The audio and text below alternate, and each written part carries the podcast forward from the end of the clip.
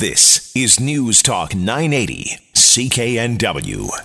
We have been talking a lot about the legalization of marijuana in Canada, and we are going to open up the phone lines after the 8:30 news this morning. But right now we are joined by SFU criminology professor Neil Boyd. He's also written about this issue in a special to the Globe and Mail. Neil Boyd, thank you so much for joining us this morning. Thank you.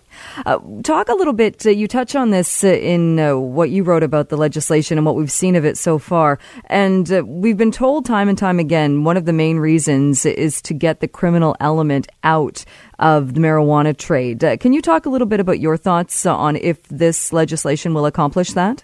Yeah, I think first, what do we mean by the criminal element? If you look at public safety, Canada's public safety ministry, they define it as two, three individuals who have any interest in material gain. So, in other words, anybody who makes any kind of profit or any kind of money at all from cannabis sales is a part of organized crime.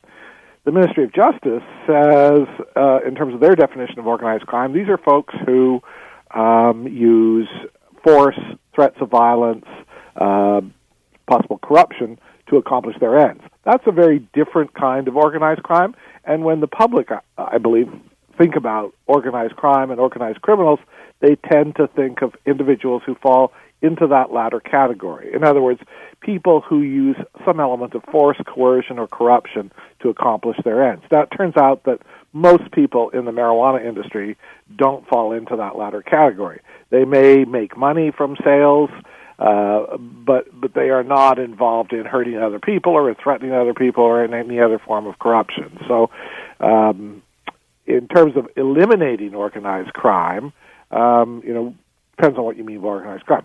At the same time, however, we want to eliminate the black market. We want to have a regulated market. And that's going to be tricky. Much will depend on what the legislation finally looks like and what the response is in terms of law enforcement.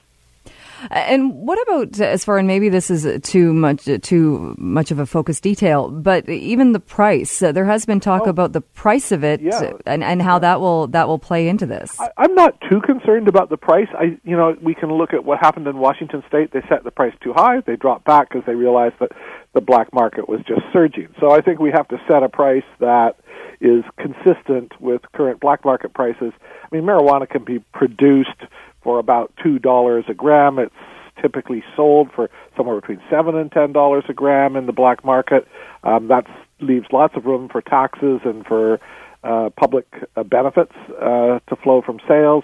So I think that it's possible to imagine a price that will not allow or will not encourage very many people to enter the black market, and most consumers would rather go to a store where they know exactly what they're getting rather than just buy from the illicit market. And I'm looking at it, the thinking when comparing to it, and I know it's different, but if we compare to how the government deals with selling alcohol or regulating that market, but I'm imagining too, it's midnight or it's 1 o'clock in the morning and somebody wants to buy marijuana. There's still going to be that desire or that need to purchase it somewhere. And my guess is there's not going to be a government store that's open at that time of day. No, I mean, so much depends on how retail is open I think marijuana and alcohol are quite different. Obviously, alcohol is more toxic. Not that marijuana is benign, but I'm not sure how often we're going to face that kind of an issue. Somebody up late and desperate to buy marijuana in the sort of party atmosphere of alcohol. That does tend to happen. There's also this idea of being able to grow 4 plants, but they can only be a certain height and with the oversight, and you've written about this, by local authorities. So we had a local city councillor on the program or talking to our newsroom saying he hopes then there would also be funding for enforcement. My guess is that's not going to happen.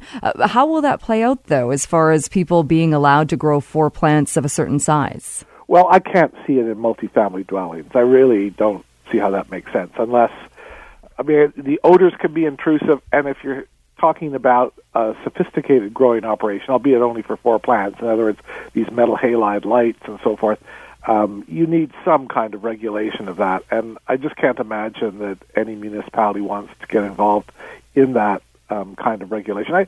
I don't see a problem with people growing up to 4 plants outdoors. I don't think that should be an issue. But I think indoor growing for private purposes, most municipalities are not going to want to be involved in handling thousands or tens of thousands of these applications. So I think that's going to change as we go through the process. But the idea behind it was to ensure, again, another effort to try to get rid of the black market. You can grow your own.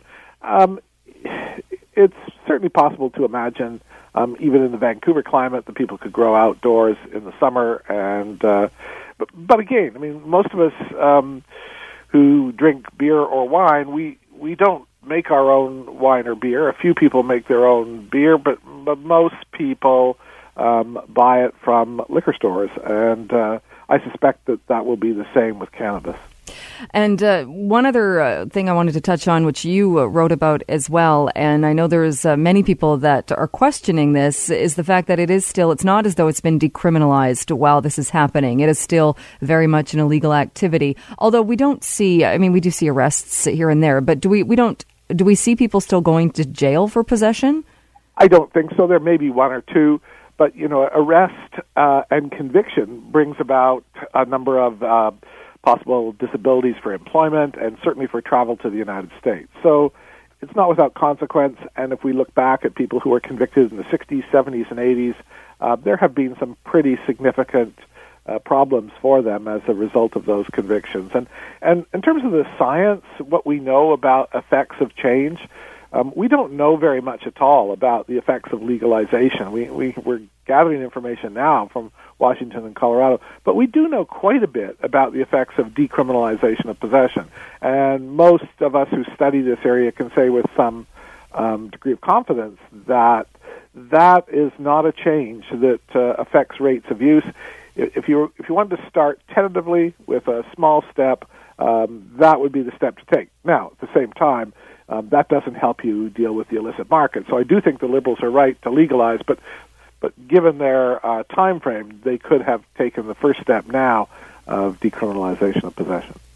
Neil Boyd, great to chat with you. Thank you so much for joining us this morning. I appreciate it. Well, thank you. All right. Have a good day. You too. Bye-bye. Vancouver's News, Vancouver's Talk. This is News Talk 980 CKNW.